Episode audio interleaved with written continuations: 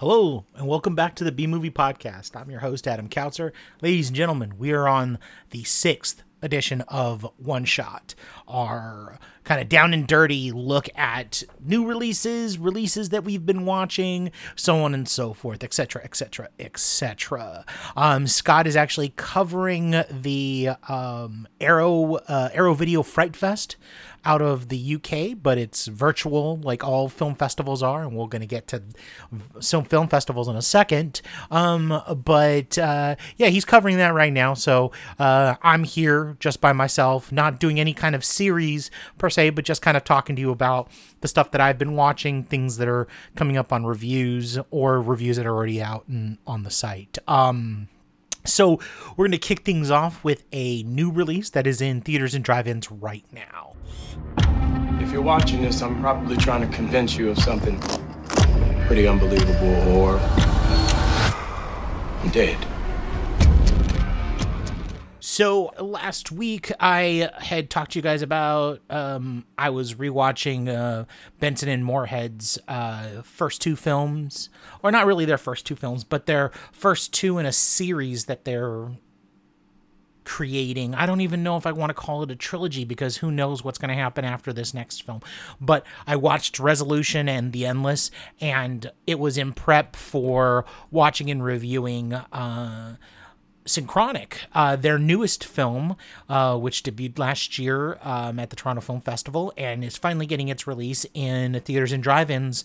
Um, by the time you're hearing this, it'll be the day that it gets released. Um, I really fucking dug this film, guys. It's one of those movies that you really need to get on and watch. Uh, you guys need to go ahead and um, if you're not already a part of the Benson and Moorhead train, it's if you're a B movie podcast fan and you like what me and Scott watch and what we discuss and and our general taste, then you really need to catch up with this uh, directing duo.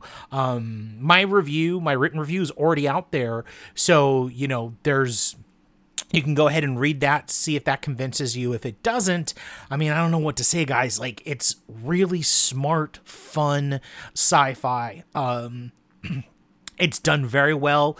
Um, it's I don't want to ruin too much. I mean, like I already feel like my review ruins enough of the film. I mean, I don't get into true spoiler territory, but what I love about this film is how each time they tackle this world, Benson and Moorhead, the world gets just a little bit bigger um allowing them like this time it's actually it's actually starring like actual stars. And that's not a dig at them um because they they were actually the stars of the endless or uh, uh the actors in um uh resolution which is their first film. It's just that uh like you know you're dealing with Jamie Dornan and Anthony Mackie, who are like you know of uh, like of a certain stature. They're they're stars. They're movie stars. Both of them starring in like hugely popular big films. And uh, what I love here is is that like I think that people would conventionally think that Jamie Dornan is going to be the lead, especially because of the fact that um, he's the family man, and the inciting incident that happens is is something that happens to his family. But the great thing that they do is they like, and this is what they do in their entire filmography, and specifically in this film, they make the smart decision to veer right instead of left, and they focus on the Anthony Mackie character. And you go along the ride that you take you, you pay the ticket you go for the ride with anthony mackie. And i think it's the right decision because mackie brings this this gravitas and this kind of different kind of energy to a story that is unique in one sense, but it's also very um it, it, it's very similar to things that have been played out before. I just think that they're using certain tropes as an entry point for people. Like this is their I feel like this is their first big moment. Like Spring may have been like some people argue that Spring was their big moment, like entry into a greater filmmaking like audience or an audience, a greater audience. But I would say that Spring still has the whole thing of it being a very artfully done film that, and not to say that Synchronic isn't artful, it's just that I think that like I make a reference to how smart the script is in the way that it deals with the concepts it's dealing with, and make makes a re- um, I make a reference to Back to the Future uh, because I feel like I mean like anybody like uh you know I'm very of the theory that like you know uh, Back to the Future is probably one of the one of the greatest scripts or or, or directed scripts ever made just because of how it it relays information without it being information without you thinking that it's plot information. And synchronic does a lot of that um, in a very similar regard but completely different. And i feel like it does everything super smart, but it does it in such a way that it doesn't alienate an audience. Um, I would make it as a reference to like something like Looper, where Looper has that kind of similar feel and oomph. Uh, like the same way that like you're tackling a subject that can be could be highly complex and you could lose your audience, but you never as an audience member you never get lost. Um, i think that it's it's a pretty straight ahead concept that they found a way to kind of package and delineate. And I think part of that is also the casting and specifically the casting of Anthony Mackie um, as Steve as our our surrogate. And it's just it, it's just a really really smart and fun film and a good film. And uh, it's deep in the way that that um, resolution and endless are deep but it's also fun in the way that it that those two films are but not as funny. I feel like they've tipped over like like with synchronic it's a little bit more serious. Like like they're not afraid to get a serious and um, uh, like there are a few parts of this film that are emotionally they connect emotionally. Um i think that they kind of tested the waters with spring um with that kind of seriousness. Um but I think here it's even more so because there's like you know the ending it it's there's like you know there's this ending like, like the ending that uh sorry guys. The way that the film ends it connects with you emotionally um and it's not just like this like witty cute thing like you know like it's not a play on anything. It's just a genuinely um emotionally connective uh, uh, ending and i really am i'm really really really high on this one. I really like that uh, you know uh, i really like this film uh, a lot uh, you know not to make a pun if you've seen the film you'll know what i'm talking about but it's needless to say i definitely suggest people finding this. Um, i know that the theater thing is very iffy right now. Um, I I'm not going to theaters, but I definitely recommend this film. And whoever's comfortable with like say going to a drive-in, I would definitely recommend this film because it's it's it's good things. And um, you know, I I feel like everybody should be supporting uh, Benson and Moorhead because of the films that they're doing and how they're doing it. They're doing it right. They're not going and making an MCU or DC uh, EU film or fucking young adult novel or uh, some IP. They're creating their own thing and you shouldn't just go and watch it because they're doing that you should go and watch the you should go and watch their stuff because they're doing original content but they're doing it so fucking well. So so well. Uh, so yeah uh, go ahead and check out my review on the site. It's already there now. Um, and then also um, uh, you know um, give the film a chance. I definitely say like if you're comfortable. That's what i would say is definitely if you were comfortable and with that, we're going to get to uh, a couple of films entirely different that I saw at AFI. Were you more intolerant of? Uh, you did you have more kinds of movies you were against when you were a kid than you are now? I am. I, I'm. I'm. I'm, I'm getting to like more kinds of movies. Well, it's so difficult to make movies that uh, you know it's very easy not never to have made a movie and to hate all movies except for a very few But once you made a movie, realize how much work is involved. I think almost anybody who gets any kind of movie at all made is like, you know, really uh, way ahead. So I just finished my coverage of AFI Film Festival 2020 Virtual Edition.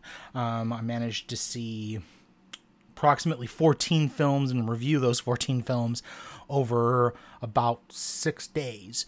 Um, which, if you're a reviewer, you know that's a lot of fucking work. but I'm here to talk about. I, I I want to talk about a couple of films, uh, things that are probably going to be uh, coming to you uh, fairly shortly in fairly short order. Uh, you can read my reviews of them, but um, I felt it was fitting that we talk about Dennis Hopper a little bit, uh, just because he. Um, at least for me, he's a film. He's a filmmaker that I definitely am drawn to. Um, I was drawn to him at an early, like you know, early in my life because of Colors. He made uh, one of the like you know the first you know uh, films about gangs and of course like when you're a kid that like grew up in the 80s in la i mean you know I mean, colors was a thing for or for me and the kids that i i grew up with i mean it was a fucking thing i mean we we were told we couldn't go see the mil- movie so of course you're gonna want to fucking see the movie um and then when i did it was completely un it wasn't what i was expecting it to be um, and I think that that's kind of like epitomizes for me Dennis Hopper's career. Um, I'm a late bloomer to uh, the last movie. Uh, I didn't get to see it until just recently, maybe in like the last five years. Uh, it's a movie that kind of rocked me. Um, and uh, with that, uh, there are two films that you know uh, that that AFI has uh, was showing. Uh, both I think are going to be available fairly shortly. Uh, one on via Blu-ray and uh, in a special edition somehow. I don't know. They didn't really give us the details. And the other one I think is going to be a, a Netflix premiere. Uh, I'm talking about Hopper/Welles, which is a documentary of sorts, and we'll get into that. And then also uh, Dennis Hopper's uh, Dennis Hopper's long lost directed film called Out of the Blue, starring Linda Manz. So first, let's just kind of get into um, Hopper/Welles, which is directed by, as I said, Orson Welles. And what it is is it's um, some footage. It's well, it's a lot of footage uh, that Orson Welles shot for um in, in actually in 1970 uh, and uh, it's for the other side of the wind and what it was was it was welles playing his character in the movie talking to dennis hopper about filmmaking. And but dennis hopper is playing dennis hopper or a version of him. Um, but when you see this movie or this documentary conversation which is about 130 minutes shot in black and white beautiful beautiful black and white low low light um it's just it's high contrast like 16 or 35 you really can't i can't tell but it's just beautifully shot and it's just of dennis hopper. Like you never see um you never see orson welles he's behind the camera but you can hear him and hear him talk and it's just these two talking about 1970 and the state of the world, uh, the uh, cinema, politics, uh, TV, news, news on TV. Um, uh, him making the last movie, which he was in the in the middle in the midst of, and uh, and like you know gossip, uh, and like you know image, and you know being an actor, being a director, all of these things. And it's just this beautiful, beautiful conversation between these two men who, you know, are known to be, you know, are known to be troubled, uh, troubled entities in their lives. I mean, we've heard the stories about both of these men, but you find it's like through Hopper and through the interview and seeing Hopper react to the way that Welles is asking questions and what and how Welles is poking and prodding him, you see that these two men are kind of like it's the old guard, new guard, and you see them as almost like kindred spirits, uh, you know, and it's it's quite a fascinating uh, document. I don't know if it's really a documentary because it's it's kind of part interview, part documentary, part false, part reality. I mean, it, it, it's a hundred percent Orson Welles. That's the thing I, I I honestly got out of out of the film after I, I finished it. It was that it was 100% Orson Welles. Um, it was very Wellesian in, in, like, you know, if there's that kind of term, um, like the confidential report, uh, where it's not really fiction. It's not really real. Like, you know, it's not fiction. It's not nonfiction. It's somewhere in between. Uh, and you can definitely tell, you can hear Orson Welles smile at the on the other side of the camera as he's as he's having this conversation with Dennis Hopper. And uh, when it comes to Netflix, because it is um, it is owned by Netflix, uh, they picked it up at the same. I guess they like it wasn't really discussed after the Q and A, but it sounded like it was something that isn't like is an addition to the other side of the wind which netflix Netflix produced. So they have this other thing that will be coming soon and hopefully fairly soon because i really would love for people to see it because it's a very timely thing also. I know it was filmed 50 years ago but in my review and i suggest people read my review of it um i talk about how 50 years ago, I don't think that people would have been ready for this conversation. But because of what's transpired and what we're going through in 2020, I feel like the conversation that they're having is absolutely 100% a 2020 conversation. It's almost eerie what they talk about. Um, and I hope that it, it does get out fairly shortly because it, it's it's just a great document. Um, and if you're a if you're a true cineast or film uh, film fan, then you're you're gonna want to watch this the other film uh, is, like I was saying, the lost, forgotten uh, Dennis Hopper directed film called Out of the Blue, starring Linda Manz.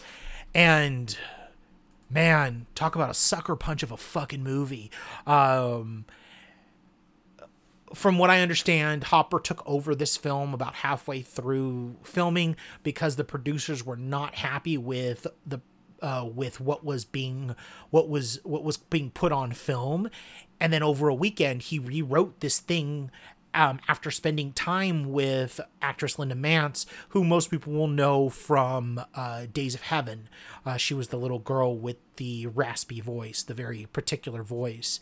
And um, man, if more filmmakers could make, uh, could cr- produce a script that that Hopper produced over a fucking weekend because from what I understand it is a completely different uh different script than what they what they initially had it was a very kind of like the original thing was a very kind of after school special they had fucking Raymond Burr playing a, a psychologist a child psychologist slash social worker that tries to help this girl out of a bad situation and uh, what Dennis Hopper did was took all the stupid shit all of the fucking Hollywood out of it.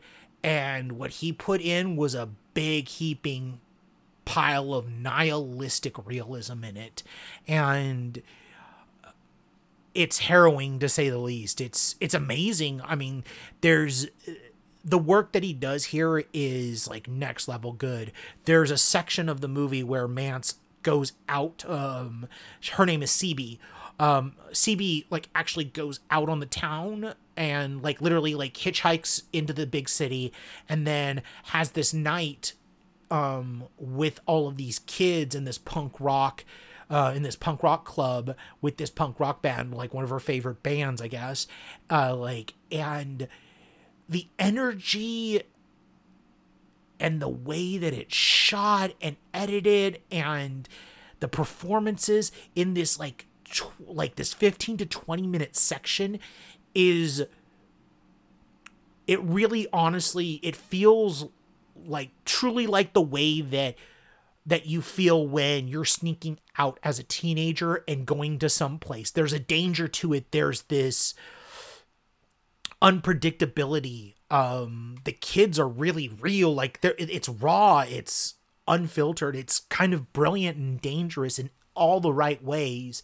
Um, it makes you like this movie makes you uncomfortable, but it makes you uncomfortable in the way that you should feel uncomfortable. Uh, that this this this little fourteen year old, fifteen year old girl, uh, Manz was um, eighteen or nineteen at the time, who's literally being abused in so many ways by her her drug uh, her drug abusing mother and her alcoholic father who just got released out of prison. And it is a it is a hell of a fucking movie. Like the ending it just leaves you floored. I remember like actually like when i saw the final 10 minutes i just i was stunned. And by the end of it when it finished um I, it just literally felt like I was sucker punched. And, and, you know what? I think that Hopper probably would have like smiled and nodded like if like if he had saw my reaction because I think that that's what he wanted. This is a true like nihilistic portrait of a of a young woman that literally has no options and doesn't feel like she has any options and it's it's both beautiful in the performance that Manz gives, but it's also at the same time um, truly harrowing. Um, this is a film that I feel is like you know should be discovered should be rediscovered i know like um, at the beginning of the film when it played uh, there's a there's a caption that comes up that says that it was being presented by Chloe Sevigny and Natasha Lyonne. And I can absolutely 100% see why they wanted to present this film and bring this back from, like, you know, from forgottenness. Because, like, in a lot of ways, it feels like the kind of work that both Lyonne and Sevigny did when they were younger, when they were kids. Like there's this raw realness to this. Um, I feel like this movie was like 20 years or 15 years ahead of its time. If it had gotten released anywhere between the mid 90s to the early 2000s, this would be a fucking classic. Like, no shit, no fucking, no frills. This is, I mean, it is a classic. And I'm glad that it got restored. It's it looks beautiful. Um, thankfully, AFI did the right thing and got this great streaming app. So when I saw it, it, it like it's the 4K restored picture, and it just looks gorgeous. I really do hope, like from what I what it sounds like, the um the producers of the restoration and uh, the owners of the film are looking for a Blu-ray distribution deal or, or, they already have one. I'm not 100% sure about it, but it's something to keep an eye on. Write it down like out of the blue. Um it, like go check out the the trailer for it. Uh it it's just a gorgeous gorgeous fucking movie. Um a brutal movie, but I think a very vital movie. I think that if there could be more more movies like this about youth i think that people would understand a lot more about how hard it is for young people especially people like the cb character um, um, but it's also just really, really, really fucking good filmmaking. And I know I've said that a whole bunch of times and I use the word fuck a lot, but uh, I, am really excited about this film. Um, and its prospects of being released. Uh, just like the last movie, like I was super excited when that got released. Um, I feel like Hopper really tried to push boundaries and talk about things and say things, um, especially at a time when things were starting to turn and he like he had a moment where he said a lot of things and he wanted to say more but it just like fate intervened much like like it's very it's very interesting. I, fi- I find it very like very fascinating that hoppers and well hopper and welles were friends because they both had these explosions. They were both actors before they became directors and then when they became directors their debuts as directors were like these cultural explosions that changed things. And then their next films respectively got buried and fucking killed and murdered. But luckily for us, Hopper's original vision for the last movie still stands and you can watch it. You can watch it on blu-ray. It's a beautiful film. I love that film. I'm, i might actually have to like talking about it, i might have to actually watch it again. Um but i mean like with welles he wasn't he wasn't as like we weren't not he wasn't but we weren't as lucky with the magnificent ambersons. Like i still like i've I've seen that movie twice, maybe three times in my life, and every time I like the times the two the both times I watched it, I can just feel like I don't have any attraction to watching it again because I can just feel the incomplete nature of it. And I can feel the groan from Orson Welles like you know from the great beyond not wanting anybody to see it hoping to god that somewhere in like you know at some point a la Metropolis will find like the missing footage. Unfortunately, probably won't. Um, but yeah, yeah. Um, go check both these out. Uh, you will be able to hopefully soon with Hopper's Welles out of the blue. Um, you know, we'll keep your eyes peeled for Blu-ray, Blu-ray for that. Um, and yeah, well, that about does it for for me right now. Uh, we'll be back next week. Uh, we're actually gonna have a guest on next week. Uh, I'm gonna leave that as a surprise, but yeah, we're gonna have a guest on. Uh, gonna be talking about Halloween and horror films and all that good shit. Um, and you'll just have to tune in to see uh, to talk about uh, to listen in on what we're gonna be talking about who, and who we're talking with. So um, you can always reach out to us, Twitter and Instagram. Uh, the B Movie Podcast Twitters and Instagrams are the B Movie Pod, the letter B, the word movie, the word pod, all together, no lines, no dashes, no bullshit. Uh, the Movie Aisle uh, are my website, uh, the landing page for the B, the, the I'm sorry, not the landing page, but the hosting site for the B Movie Podcast, Twitter and Instagram, the Movie Aisle. No lines, no dashes, no bullshit. Just the movie aisle. Um, I would definitely suggest you guys, uh, like you know, following us on Instagram, uh, not the Twitters, because Twitter, like, it's more of a landing page. It's more of like letting you know uh, when the reviews are posting. But if you want that, absolutely go for that. Um, uh, but Instagram, we're a little bit more social, so shall we say? But with that, we'll talk to you guys soon.